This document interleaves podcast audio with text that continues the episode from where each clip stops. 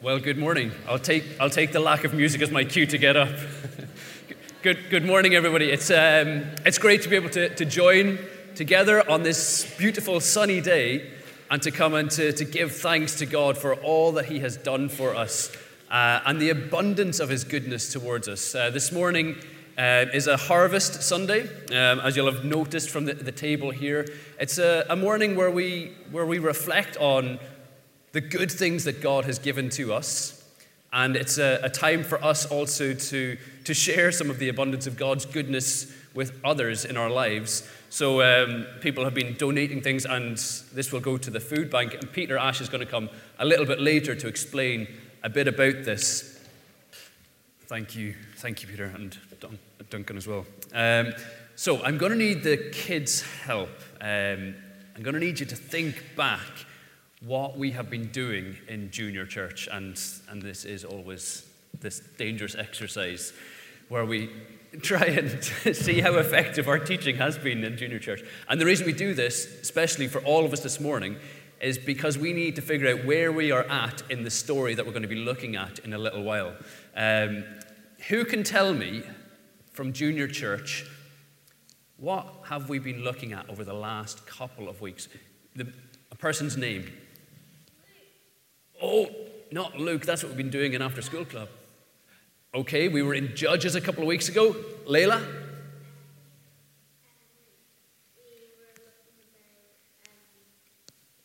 Sorry, I called you Layla, you're Norma. Samuel.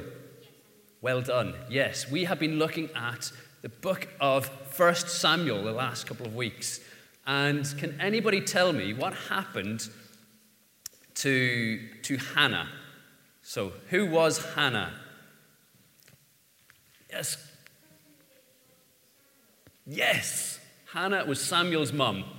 Hannah was Samuel's mum. And she couldn't have kids for a very long, long time. And she cried out to God.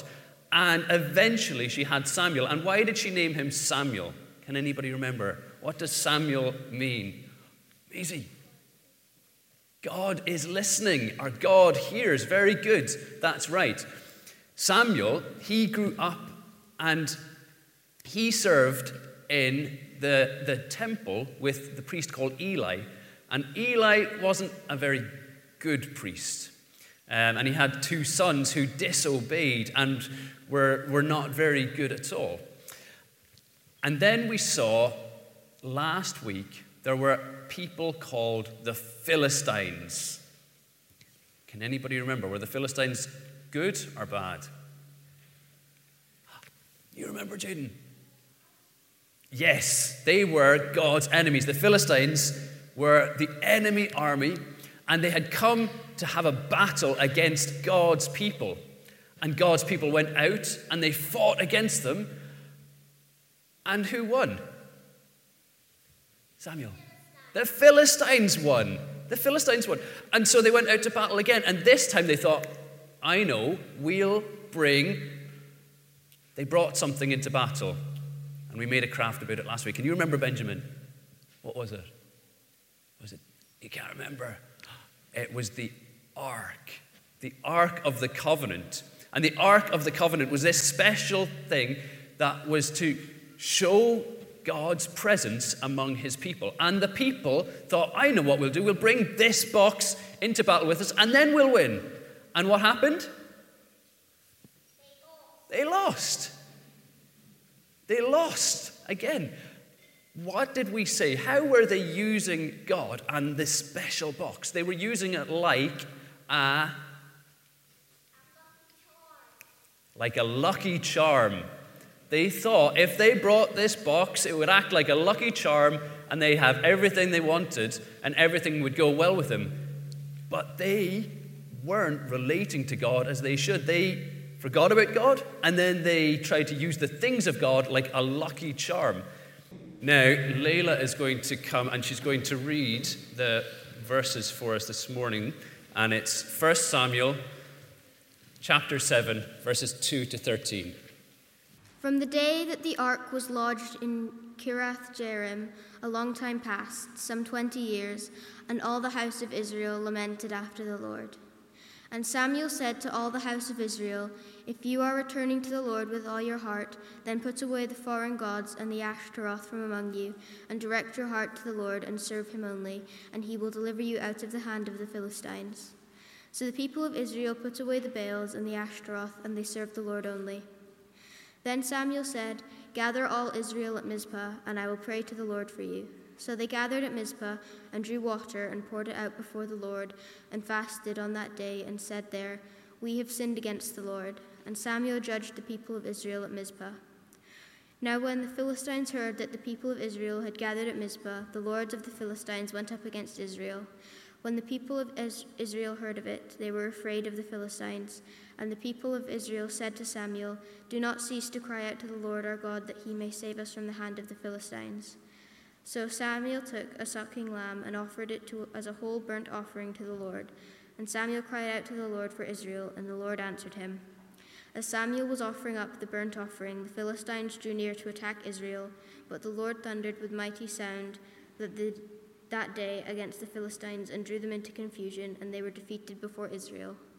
And the men of Israel went out from Mizpah and pursued the Philistines and struck them as far below Bethkar. Then Samuel took a stone and set it up between Mizpah and Shen and called its name Ebenezer, for he said, Till now the Lord has helped us. So the Philistines were subdued and did not again enter the territory of Israel. And the hand of the Lord was against the Philistines all the days of Samuel. Very good. Thank you, Layla. Thank you. Okay, so we are in this, this next chapter of the story of the Israelites. And again, we, we learned that you know, they had been in battle with the Philistines previously, and they brought the ark into battle.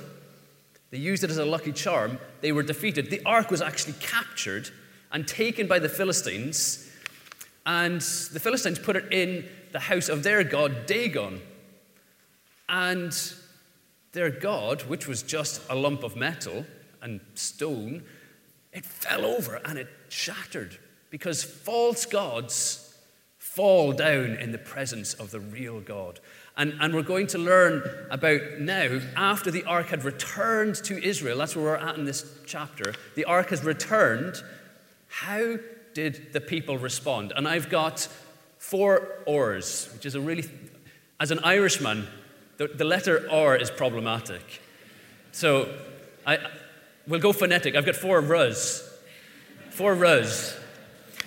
We've got, we've got repent, we've got rely, we've got rescue and rejoice. So we'll do the two, first two r's first. So the people, the ark had been back in their presence for 20 years, it tells us in, in verse 2. 20 years that, that God's presence in this, in this box had kind of been back with them. But they lamented, they lamented after God. That's what the verses say. Even though this box was back and God's presence was with them in some way, something was missing. And Samuel said to them, If you are returning to God, if you're turning back to Him, do it with your whole heart. Because you see in verse 3 that there was something else that they were clinging on to.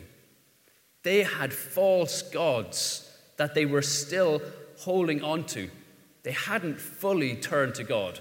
So I want, I want to see if I can illustrate that in a little way for us. So um, I've, got, I've got a friend who's going to come up and help us, Ian.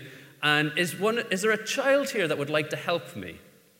Is anybody brave enough to come up on stage? Benjamin, are you brave enough? Samuel, are you brave enough? Okay. Okay, so Samuel, you come and sit up here for me. What I'm going to get you to do is just sit down right there. And Samuel is stuck. He's stuck in some mud. And he needs a rescue. He needs a rescue. And he's looking for anything to cling onto. And so, our good friend Ian here, he's going to reach out this stick for you, Samuel, and you grab hold of that. You grab hold of that.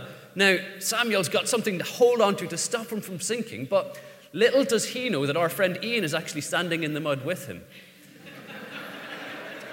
so I'm going to come along, and I'm standing on solid ground, And Samuel, with your other hand, I want you to take hold of this one. Okay, well, he's in a better position right now, isn't he? Because at least he's holding on to this stick and I'm on solid ground. But what does he need to do in order to be saved properly? What does he need to do? He's holding on with one hand to this and with one hand to that. What does he need to do? He needs to hold on with both hands to what? To this, to this side, to the real rescue. That's right. He needs to leave go of that side and to hold on with both hands to this. Okay, well done. Good job. Okay, thanks, Ian. So you see, the people, they had turned to God partially, but they couldn't leave go of their idols, their false gods that were really no help to them at all. And Samuel said, if you're turning back to God, do it with your whole heart. And you see what the people do? They do. They leave go of that false God, the false hope, and they turn to God with their whole heart. That's the only way that we'll see that they would be rescued, that they would be saved and safe. The people, we see in, in verse 3 and 4, they, they turn to God, they get rid of their, their false gods, the, the things we call Baals and Ashtaroths. It's just false gods. They weren't going to be any help to them. And they turn to God and then they repent. And we see what repenting is it's turning fully to the person that can save you and can forgive you. That is, that is what we do when we realize that we need help, when we are sinful and we need to be forgiven. We turn to God and we repent and we take hold of Him. Well, the people, they cried out to God for forgiveness and they said, We have sinned against you. That's part of what their repentance looked like. But just saying sorry actually isn't fully repenting because you have to repent and rely on the person that you are repenting to.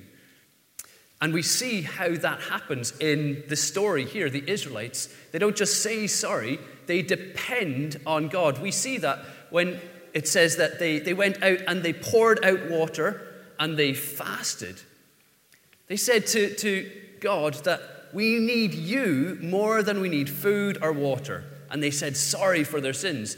And we will see later on that they continued to rely on God. They continue to rely on God as things become difficult, as things become very scary. We see that their repentance, it wasn't just empty words, but they really relied on God. And you know, this is important for us to learn from. These first two rus repent and rely. We need to, to realize that, you know, even as Christians, we can, we can have a hold on things that we shouldn't have a hold on.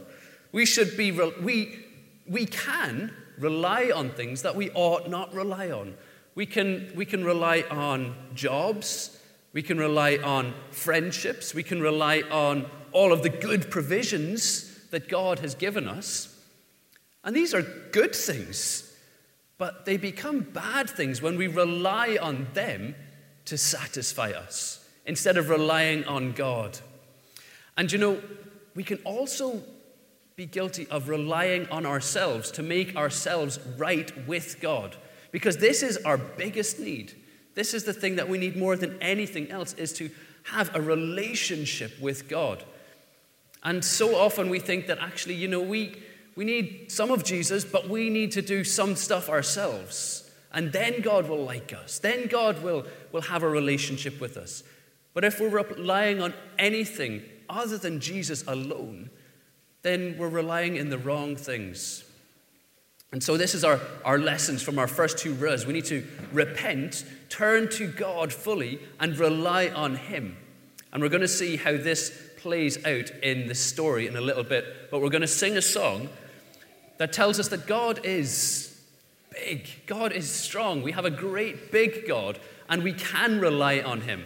So we've, we've got two more rus in our story. We have, we have rescue and rejoice. Now, while I'm talking, if any of the kids want to do a bit of drawing, that would be actually very helpful because I'm going to need what you're going to draw on at the end of our re, rejoice. So at the front here, Lisa and Dominique have some stones, and I've got a special task for you to do. On these stones, I want you to write one way, or maybe more, one way that God has helped you. In what way has God helped you? And you can draw a picture or you can write a word. So if you do that over there, that would be wonderful. Okay, and you can have a half an ear over this direction as well, if that's possible. Okay, so we are in the R for rescue. God's people had repented. They had declared that they are helpless without God. And, and we see what happens in the story. We, you, you know, often we think we've repented, we're relying on God. Well, surely things are now going to be easy. But that's not the case in this story, and it's never really the case in, in life either. You know, this, this next stage of this story actually just provides the Israelites, God's people, an opportunity to exercise their reliance in God, to show that actually this wasn't just words. And, and as God's people are gathered and repenting, and Samuel is interceding for them, he is crying out to God on their behalf, saying, We have sinned. Well, the Philistines sense an opportunity. God's people are weak. They are in a vulnerable position. They're all gathered praying. What an opportunity the, Israel, the, the Philistines see to go and attack God's people and to, to destroy them. And the Israelites are terrified. They're afraid and they know that they are vulnerable. They know that they are helpless, in fact. And so they don't do what they did before. They don't run and devise a, a battle strategy that involves good luck, good, good, good luck charms. What they do is they, they say to Samuel, Don't stop crying out to God for us, that He may rescue us, that He may deliver us. They know that their own strength and their own schemes will not save them. They need God Himself to rescue them. And so we have here a picture of reliance upon God. And then we see God come and rescue. We see him rescue his helpless people. God comes to the help of those who are helpless. It's what we see throughout this passage. Samuel, as this army of Philistines are advancing against him, he sacrifices a blemishless lamb, an, an unblemished lamb. And, and this is the centerpiece of God's rescue plan. This scene of prayer and of sacrifice. It looks to the Philistines like utter weakness. It looks like God's people are easy pickings, and so they advance against them. But it is as Samuel prays to God. And as Samuel is in the act of sacrificing this lamb, we read, God answered his prayer. In the center of what looks like utter helplessness, when the Philistines are marching in on them, closing in around them, a lamb is sacrificed.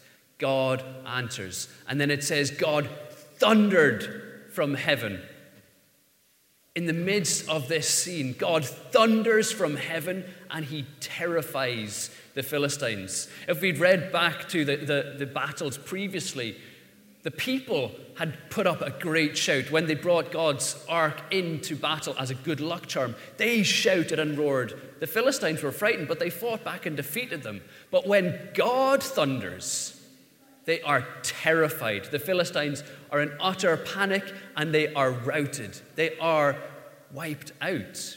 God thunders against the Philistines. When it looks like evil is advancing and is sure to win, God thunders, and it is as a lamb is sacrificed that God wins. And what a picture we have of the cross.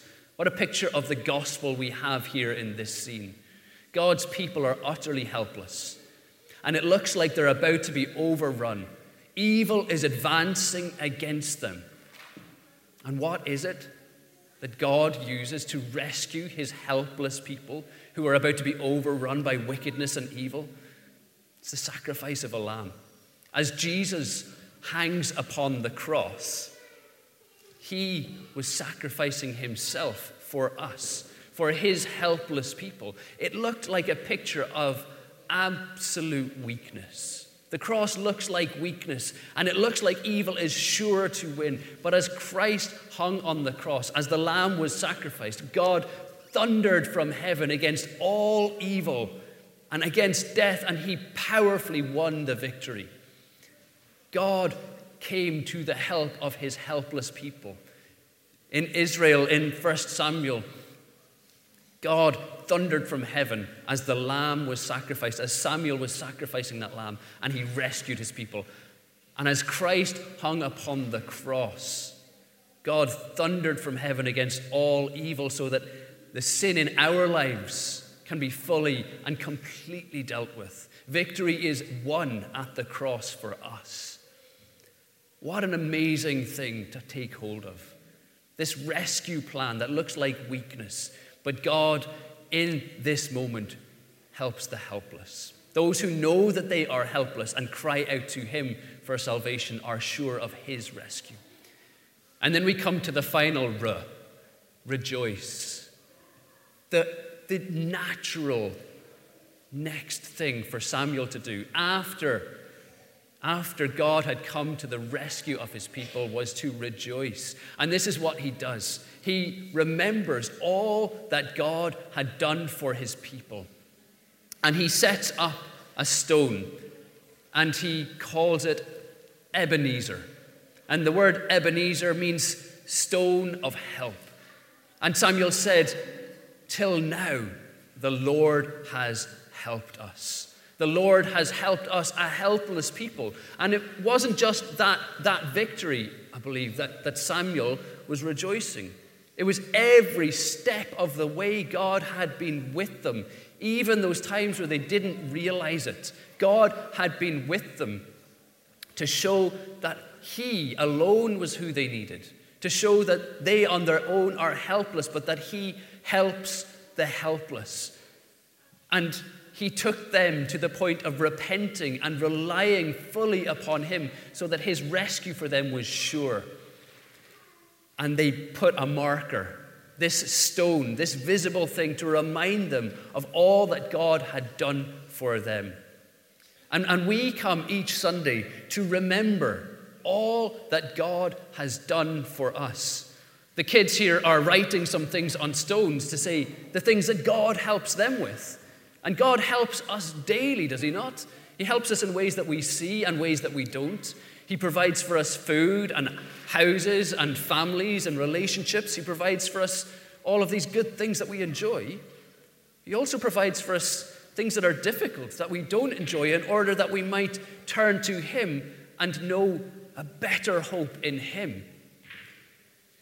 Now, I'm going to ask the kids if they would come and they would bring their stones up onto the stage, and we will raise our Ebenezer here on the stage of all of the things that you have written.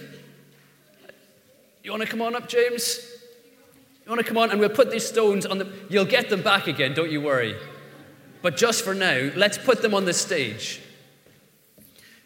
Just as Samuel did that day, we'll, we'll make a pile of rocks just right here. Okay? Let's just pile them there. And does anybody want to share any of the things that they've written on their stones? Callum, what have you written? Um, I, drew a picture of me at school doing lots of things. At school, God helps you when you're at school. Good. Anybody else want to write anything or share anything they've written on theirs? Or any pictures they've drawn? Yes? God saves us from our sins. Excellent. God saves us from our sins. Good. And we have a really great picture here. Somebody's drawn the cross on one of their stones. And you know what? We might have a lot of things that we could write on our stones, things that God has helped us with, helped us through the day when, when, when life is difficult. But if we cannot write on our stones that God has saved us from our sins, then actually we don't have a lot to write. This is the thing that we need to remember more than anything. And I pray for all of us here that we would be able to write on our stone, this Ebenezer, God has rescued me. Not just from the difficulties of life, but actually from death, from hell, from the punishment of sin that we deserve. God has rescued us through the sacrifice of the Lamb, Jesus Christ. Let's pray together. Our Heavenly Father, we, we thank you that you indeed are the God who helps the helpless. And Father, when it comes to, to the problem of our own sin and our own relationship with you, would you help us to see that we are utterly helpless to help ourselves? Would you help us to know that, that it is only in repenting and turning to you fully and relying on you fully that we can know the rescue that Jesus Christ died to secure for us? Lord, would you help us this morning to, to, to repent um, to daily repent of, of how, even as Christians, we, we cling on to helpless things. Help us to let go of those and to hold fast to you this morning. And Lord, help us to, to know the joy of being known by you and being loved by you completely.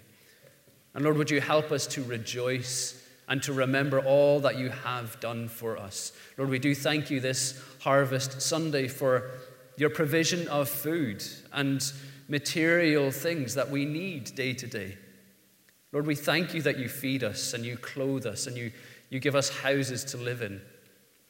Lord, we, we thank you so much more for the rescue, for the salvation that is ours in Jesus Christ. And Father, we thank you for, for all of the children here this morning. We thank you that this message is a message for them and a message for us. And Lord, we thank you that you, you care deeply for each one of the children in this church. And Lord, we, we thank you that you know them completely. And Father, we thank you for the, the privilege that we have as a church to have so many children and families among us. And we, we pray that you would help us to, to grow more together in our knowledge and love of you. Lord, we thank you for the opportunities that we have as a church to to go into schools. We thank you for the work of Scripture Union in schools in this area. Thank you for Banchory Primary and Hill of Banchory. And we thank you for Crathes and for Aboyne and all of the primaries around, Lord. And we pray that there would be more and more opportunities for, for boys and girls in those schools to hear about the rescue that you offer in Jesus. Father, we, we pray for the outreach work that is done through street pastors, and we pray that you would help them, Lord, to, to reach out to those who are helpless and help them to, to reach out with the, the message of the gospel. Lord, we, we thank you that there is no one so helpless that you cannot help. And so we have great hope that the word that you have given to us is able to save everybody. Lord, we thank you for that. And, and Lord, we thank you for the, the work of Wycliffe Bible translators who, who put the Bible into languages so that people all across the world can read it and understand it. And we thank you that your rescue mission, your, your message of salvation, is going out in churches all across the globe this morning. And we pray that it would reach people who need help. Lord, people like ourselves, we need your help. And we thank you that in Christ we have true and certain help. And so we thank you for this morning, and we thank you that you are the God who helps the helpless. Amen.